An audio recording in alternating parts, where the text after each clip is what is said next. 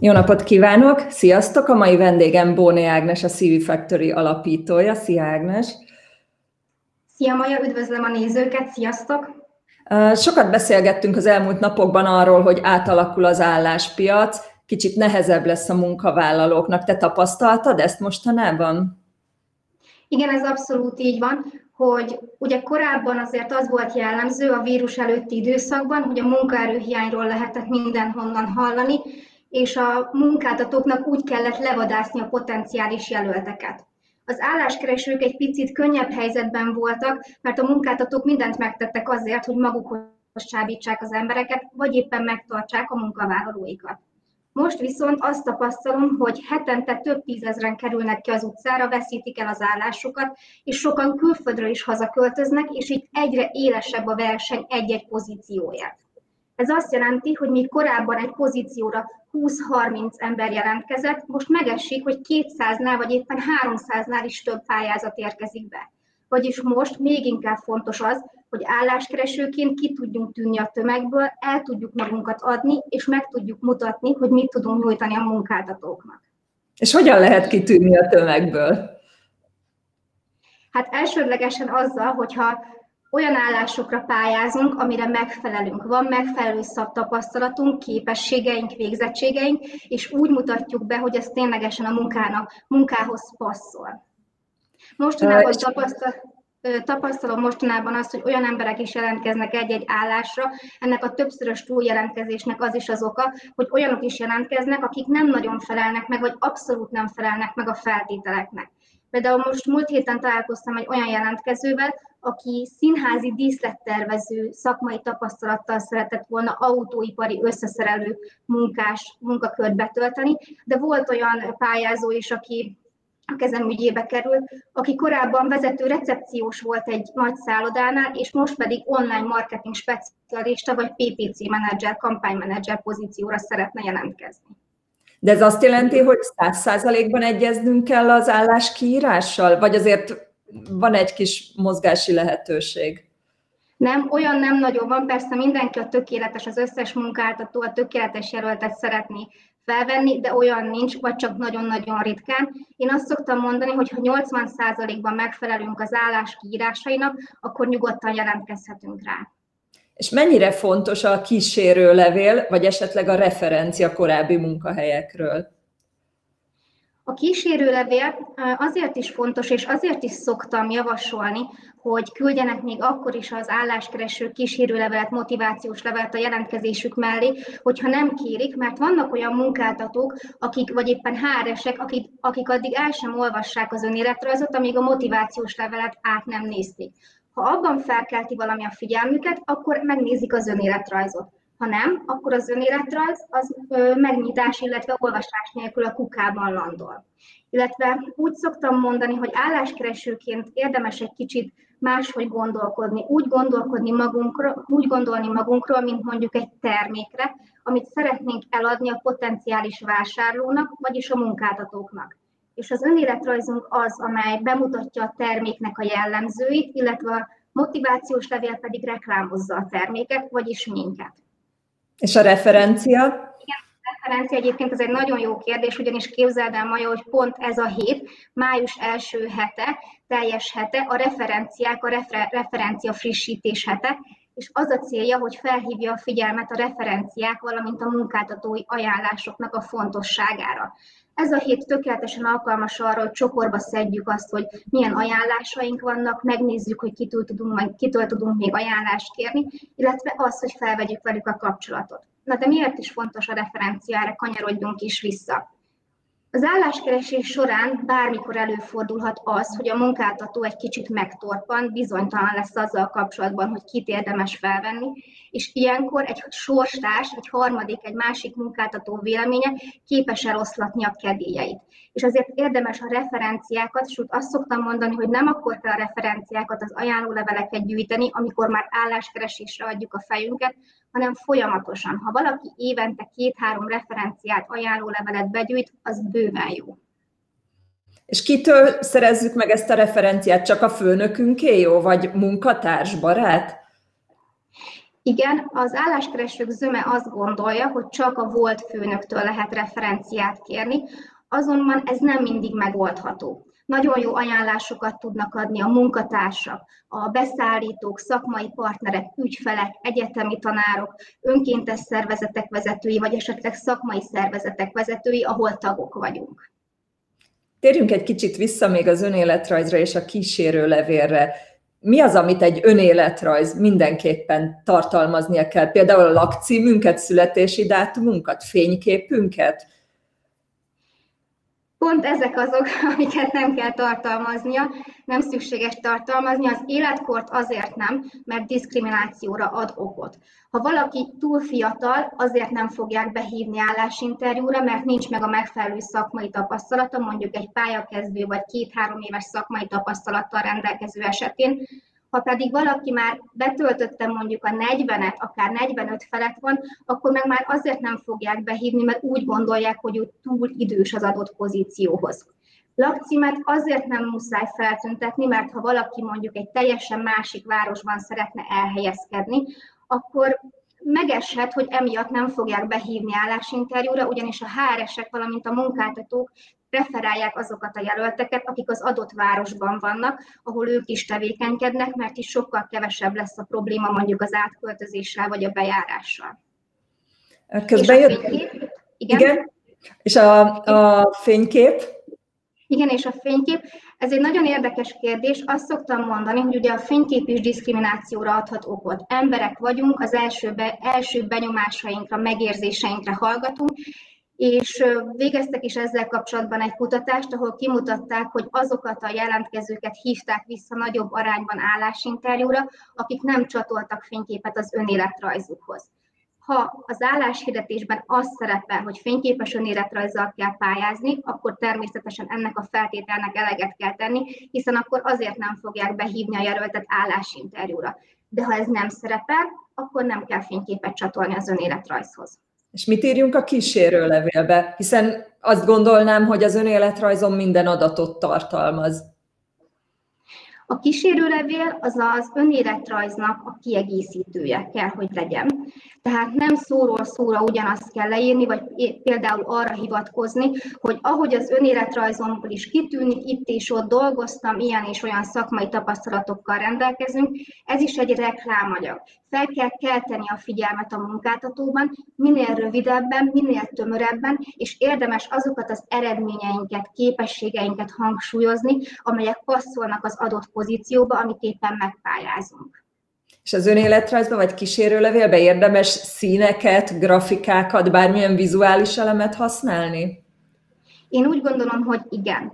A jó dizájn, a jó, szép, letisztult, egyedi dizájn az elengedhetetlen kelléke a figyelemfelkeltő és ütős önéletrajznak, ugyanis a design az nem csak kiemeli a szürke, fekete-fehér önéletrajzok tömegéből az önéletrajzunkat, hanem vezeti az olvasót is, mert azokra a pontokra irányítja a figyelmet, amelyek fontosak. Közben jöttek kérdések is, és pont az önéletrajzhoz kapcsolódik. Hogyan tudjuk kihasználni azt a, rövid, azt a rövid időt, amit egy HRS szállna a szívünk elolvasására? Mivel tudjuk eladni magunkat akár 5 másodperc alatt? Igen, egyes kutatások szerint 6 másodpercet számnak a háresek arra, hogy átolvassák az önéletrajzot, átnézzék, de vannak olyan kutatások, amelyek azt mondják, hogy 20 másodpercről van szó, de hát ugye a 6 másodperc, igen, az sem túl sok.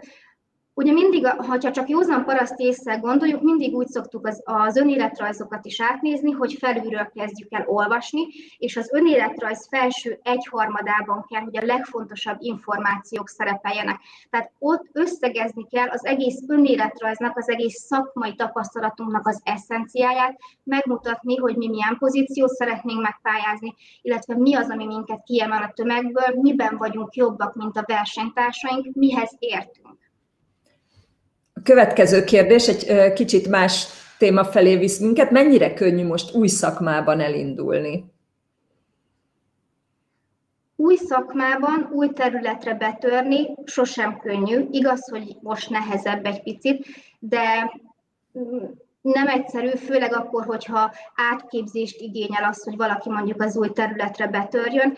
Ez egy átgondoltabb, tudatosabb karrierváltási stratégiát feltételez, hogyha valaki ebbe szeretne, ebben gondolkodik, most ez egy tökéletes időszak arra egyébként, hogyha valaki mondjuk elveszítette a munkáját, vagy otthonról, home office-ból dolgozik, és mondjuk megengedheti azt, hogy egy kicsit gondolkodjon, és nem a feltétlenül a gyerekek körül forog minden gondolata, hogy egy picit átgondolja a céljait, új célokat tűzzön ki, megnézze, hogy milyen területeken szeretne elhelyezkedni, milyen területeken van most egyébként kereslet, milyen képességekre, tapasztalatokra építhet, és ez alapján ő ki tud dolgozni egy tervet arra vonatkozóan, hogy hogyan tud eljutni arra a területre, hogyan tud bekerülni arra a szakterületre, amit esetleg kinézett magának, vagy ahova szeretne. De ez általában azért attól függően, hogy ki milyen szakmai tapasztalattal rendelkezik, és milyen területre szeretne betörni, attól függően ez lehet két hónap, de lehet akár egy év is. És mit tapasztalsz, milyen területre van most kereslet?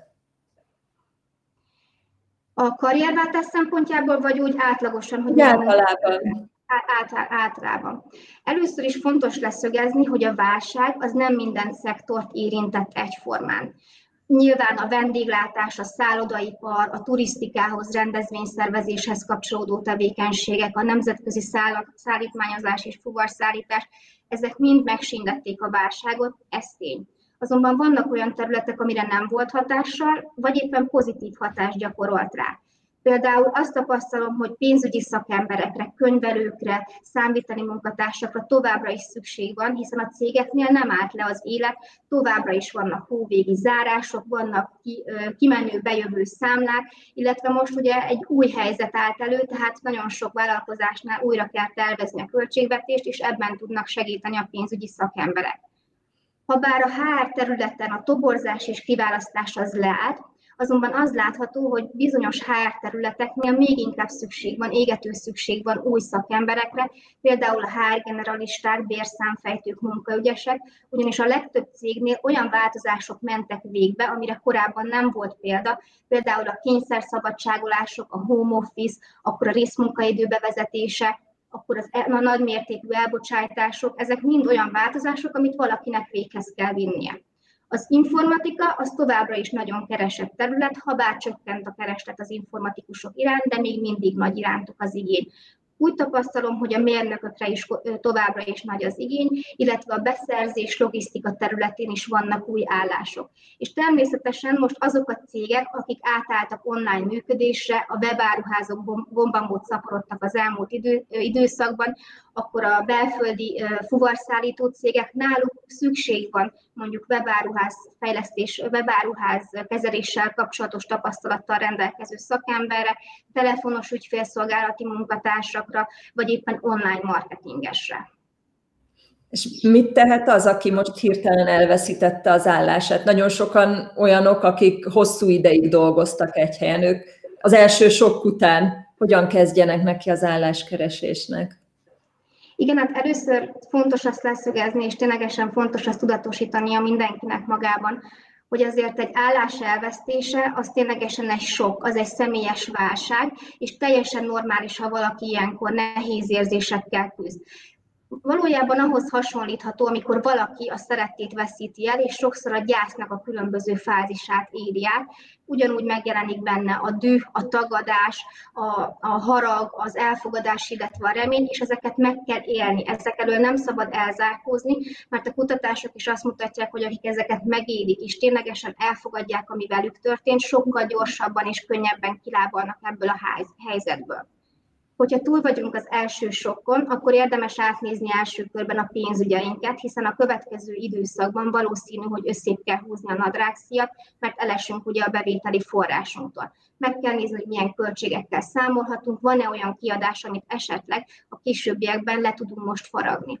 Ezt követően, ahogy ugye említettem, ez az időszak alkalmas arra, hogy átgondoljuk a céljainkat, és hogyha ezzel meg vagyunk, akkor érdemes egy tervet kidolgozni arra vonatkozóan, hogy hogyan érjük el a céljainkat, hogyan találjuk meg a következő állásunkat, vagy éppen az álomállásunkat, a nekünk való állást.